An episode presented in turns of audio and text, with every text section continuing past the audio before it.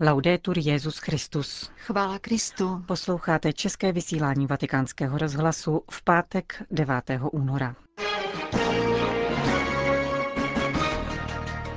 Papež František přijel skupinu svaté Marty, síť státních a katolických institucí, které vystupují proti obchodování s lidmi. Křesťané jsou nejvíce pronásledováni na západě, chtějí zabít vaši víru, varoval během své návštěvy v Belgii kardinál Robert Sarach. Otázka trvalých jáhnů bude na vše amazonské synodě zásadní, říká generální sekretář biskupské synody kardinál Lorenzo Baldisseri. Od mikrofonu přejí pěkný poslech Jana Gruberová a Johana Bronková.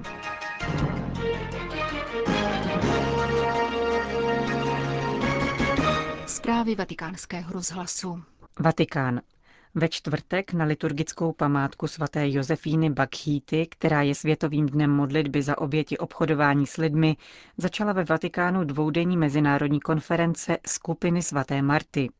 Tato síť národních policejních prezidentů, katolických biskupů a řeholníků vznikla z podnětu Katolické biskupské konference Anglie a Walesu. Poprvé se setkala za podpory papeže Františka v domě svaté Marty v dubnu roku 2014 a do dneška se k ní přidružili členové ze 30 zemí, včetně policejních agentur a státních úřadů, které se zabývají potíráním organizovaného zločinu. Cílem skupiny je prohloubit spolupráci mezi státními a katolickými institucemi a zejména pomáhat obětem novodobého otroctví. Účastníky konference dnes v Klementínském sále Apoštolského paláce přijal papež František. Zkušenost ukazuje, že moderní formy otroctví jsou mnohem více rozšířené, než bychom si dokázali představit. A to dokonce v našich nejblahobytnějších společnostech, což nás zahanbuje a pohoršuje. Kde je tvůj bratr? Těmito slovy Bůh volá Kaina na prvních stránkách Bible, pokračoval svatý otec. Tato otázka nás vyzývá, abychom se seriózně zamysleli nad různými formami spoluviny ze strany společnosti, která toleruje a někdy povzbuzuje zejména obchodování s lidmi za sexuálními účely a zneužívání zranitelných mužů, žen a dětí. Iniciativy zaměřené na potírání obchodu s lidmi, jejichž konkrétním cílem je rozložit kriminální sítě, by měly stále více přihlížet k širším, souvisejícím oblastem, jakou je ku příkladu odpovědné užívání komunikačních technologií a sdělovacích prostředků, Nemluvě o studiu etických dopadů takových vzorců ekonomického růstu, které dávají přednost zisku před člověkem. Římský biskup upozornil na rostoucí povědomí o tom, že je třeba pomáhat obětem organizovaného zločinu a doprovázet obchodované lidi v jejich sociální integraci a navrácení důstojnosti. Jak řekl, církev je vděčná za každou snahu o přinášení balzámu božského milosedenství trpícím, protože se tím uzdravuje a obnovuje rovněž společnost jako celek. Letošní mezinárodní konference skupiny svaté Marty si přece vzala globální pohled na problematiku obchodování s lidmi, vysvětluje její účastnice, sestra Gabriela Botány, která je mezinárodní koordinátorkou sítě Talit Hakum, Združení řeholnic vystupujících proti obchodování se ženami. Zvolili jsme toto téma, protože v tomto dějném momentu považujeme za důležité objasnit vztah mezi obchodováním s lidmi a migrací. Také jsme se chtěli usebrat v modlitbě za tuto složitou realitu, kterou dnes prožíváme. Podle Barbary Terenciové z Mezinárodní dobrovolnické organizace VIS se totiž obchodování s lidmi a neregulérní migrace často prolínají.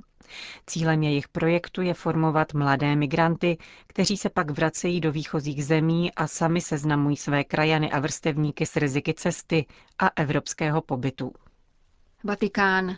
Podpis dlouholetého kapitána fotbalového klubu AC Řím na benefičním tričku, které zobrazuje papeže jako superhrdinu, zahájil novou mezinárodní charitativní kampaň. Zorganizovali vatikánský sekretariát pro sdělovací prostředky a svatopetrský haléř, papežská dobročinná sbírka vyhlašovaná státním sekretariátem svatého stolce. Ve vatikánské filmotéci iniciativu představili zástupci obou kuriálních úřadů, arcibiskup Angelo Beču a monsignor Dario Eduardo Vigano. Autorem papežova nevšedního zobrazení je italský umělec Mauro Palota, který pod pseudonymem Maupal tvoří nástěné malby Murales v římských ulicích. Benefiční trička v ceně 19 euro lze zakoupit po internetu nebo v obchodech vatikánského knihkupectví. Jedno euro z prodeje vždy půjde na papežovu dobročinnost. Žluté tričko podepsané fotbalistou Totym navíc obletí svět, aby je podepsali další hvězdy kopané kultury a zábavního průmyslu. Pravděpodobně na podzim pak bude vydraženo opět na benefiční účely. Ze sbírky svatopetrský haléř jsou mimo jiné financovány také ony instituce římské kurie, které slouží Petrovu nástupci v jeho poslání hlásat evangelium, vysvětlil substitut státního sekretariátu svatého stolce. V loni bylo v jejím rámci vybráno 78 milionů dolarů. Vatikán. 2,5 milionu domorodců z 390 indiánských kmenů, z nichž 137 žije v naprosté izolaci. 240 jazyků patřících do 49 lingvistických skupin. To jsou jen některá čísla ukazující složitost situace v Amazonii. Jejím různorodým problémům v kontextu působení církve se bude věnovat synoda naplánovaná na říjen příštího roku v Římě. Její přípravné setkání proběhlo v peruánském Puerto Maldonado v době papežské cesty do Latinské Ameriky před třemi týdny. Jak přibližuje pro vatikánský deník Osservatore Romano generální sekretář biskupské synody, zasedání se budou účastnit biskupové ze sedmi episkopátů. Panamazonská synoda se bude zabývat na prvním místě evangelizací tohoto území se zvláštní pozorností k domorodým komunitám. Amazonští indiáni se dnes ocitají v soukolí dvou protikladných sil. Na jedné straně jsou jejich teritoria vyvlastňována nadnárodními společnostmi těžícími nerostné suroviny, na druhé straně je vyhánějí z domovských území ekologisté pod záminkou zachování deštného pralesa v původní podobě. Musíme je hájit a poskytovat jim příležitost zůstávat ve vlastním prostředí, zdůrazňuje s odkazem na papežova slova kardinál Baldiseri. Z pastorační perspektivy bude jedním z hlavních témat otázka trvalých jáhnů a problém, jak zajistit duchovní vedení v komunitách rozptýlených na nesmírně rozlehlých územích. Brusel. Pro mnoho lidí je Bůh mrtvý, ale to my jsme ho zabili. Naše kostely jsou jeho hroby. A lidé už do nich nechodí, protože v nich cítí rozklad. Řekl v Bruselu kardinál Robert Sarach. Na pozvání belgického primase se ve středu večer prefekt Kongregace pro bohoslužbu a svátosti setkal s věřícími diecéze hlavního města. Mluvil mimo jiné o ničení, jakého se západní státy dopouštějí ve světě, a zejména v chudých zemích. Poznamenal mimo jiné, že humanitární pomoc se často váže na přitakání potratům nebo ideologii gender. Největší pozornost však vatikánský kardinál věnoval civilizační krizi, kterou dnes prožívá Západ. Jak zdůraznil, je důsledkem odmítnutí Boha a pravdy o člověku. Vyjádřil bolest nad tím, že v Belgii jsou přijímány zákony útočící na život či rodinu a nikdo se proti tomu nepostaví. Co hůře, někteří představitelé církve chtějí přizpůsobovat evangelium požadavkům světa. Kardinál Sarah vybídl belgické katolíky k věrnosti a odvaze. Nestyďte se za Krista, nestyďte se za svou víru, apeloval africký kardinál. Les chrétiens les plus persécutés aujourd'hui, ce ne sont pas en Orient, ce ne sont pas en Afrique, c'est ici. Nejvíce pronásledovaní křesťané nežijí na Blízkém východě nebo v Africe, nýbrž právě tady. Jste nejvíce pronásledovaní, protože chtějí uspat a ochromit vaši víru, Chtějí zabít vaši víru a vaše křesťanské hodnoty. Říkají vám, žijte tak jako všichni, buďte modernější. Nejvíce pronásledovaní křesťané žijí na západě. Je sice pravda, že v Africe nás podřezávají. Když jdeš v Nigerii do kostela, nevíš, zda se vrátíš domů, protože v kostele může být bomba. To je pravda. Ale fyzická smrt není to nejhorší. Horší je smrt morální. A tady se uspává církev a její učení. Chtějí, abyste na všechno přistoupili, na potraty, eutanázii, na všechno. Jste nejvíce pro následovaní. Jak přetrvat pro následování? Díky modlitbě. Kristus nám říká, bez mne nemůžete činit nic. Buďte lidmi modlitby.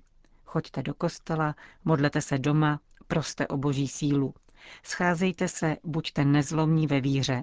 Spojujte se a braňte svoji víru.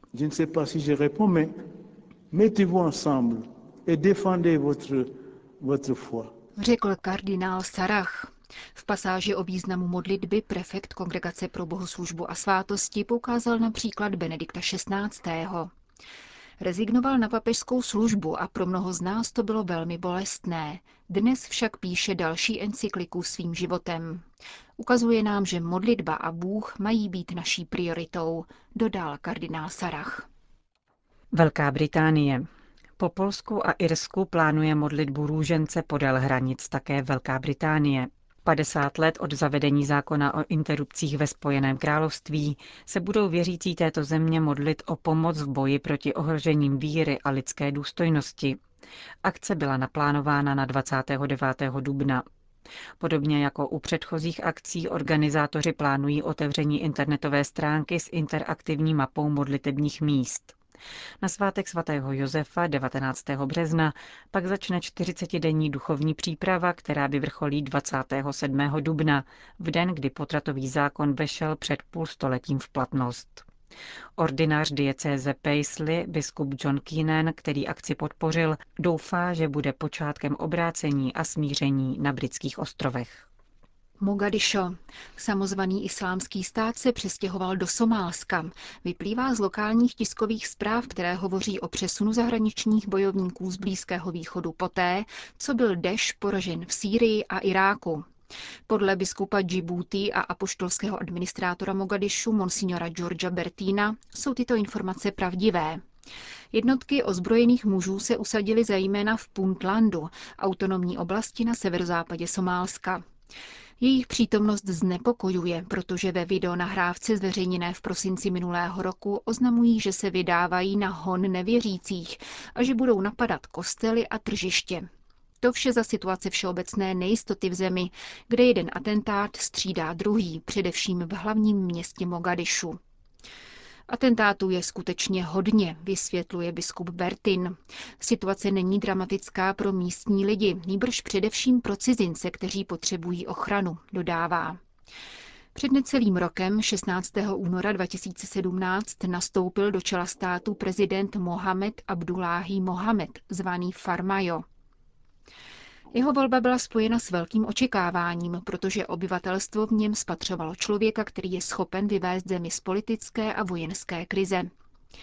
V minulých měsících jeho vláda skutečně pracovala na nastolení alespoň minimální bezpečnosti jako základního předpokladu pro obnovu státu, říká biskup Bertin. Někdy se ale domnívám, že se státní instituce drží na nohou pouze díky vnější podpoře a ta je relativní, protože agenda mezinárodních partnerů se neschoduje se somálskými zájmy. Prezident by se tedy spíše než o zahraniční konsens měl zajímat o jediné, co má cenu, a tím je podpora vlastních obyvatel, uzavírá apoštolský administrátor Mogadišu. Turecko. Zavření teologické školy na tureckém ostrově Chalky, z níž vyšli velcí teologové a učenci, je nesmírná škoda a nespravedlnost, řekl v apelu adresovaném vládě pravoslavný patriarcha Konstantinopole Bartoloměj. Příležitost k tomu poskytly úterní oslavy svátku svatého Focia, zakladatele kláštera svaté Trojice, který se později stal sídlem školy. Pravoslavný seminář a vyšší teologickou školu zavřela turecká vláda v roce 1971. Zrušení školy znemožňuje vzdělávání pravoslavných duchovních a teologů. Církev však potřebuje kněze dobře připravené k obtížnému pastoračnímu poslání, dodal patriarcha. Kdyby si vláda uvědomovala roli teologické školy, dovolila by její otevření a vlastně by ji nikdy nezavřela. Na neštěstí převažují vlastní zájmy, uvedl Bartoloměj I. Končíme české vysílání vatikánského rozhlasu. Chvála Kristu. Laudetur Jezus Christus.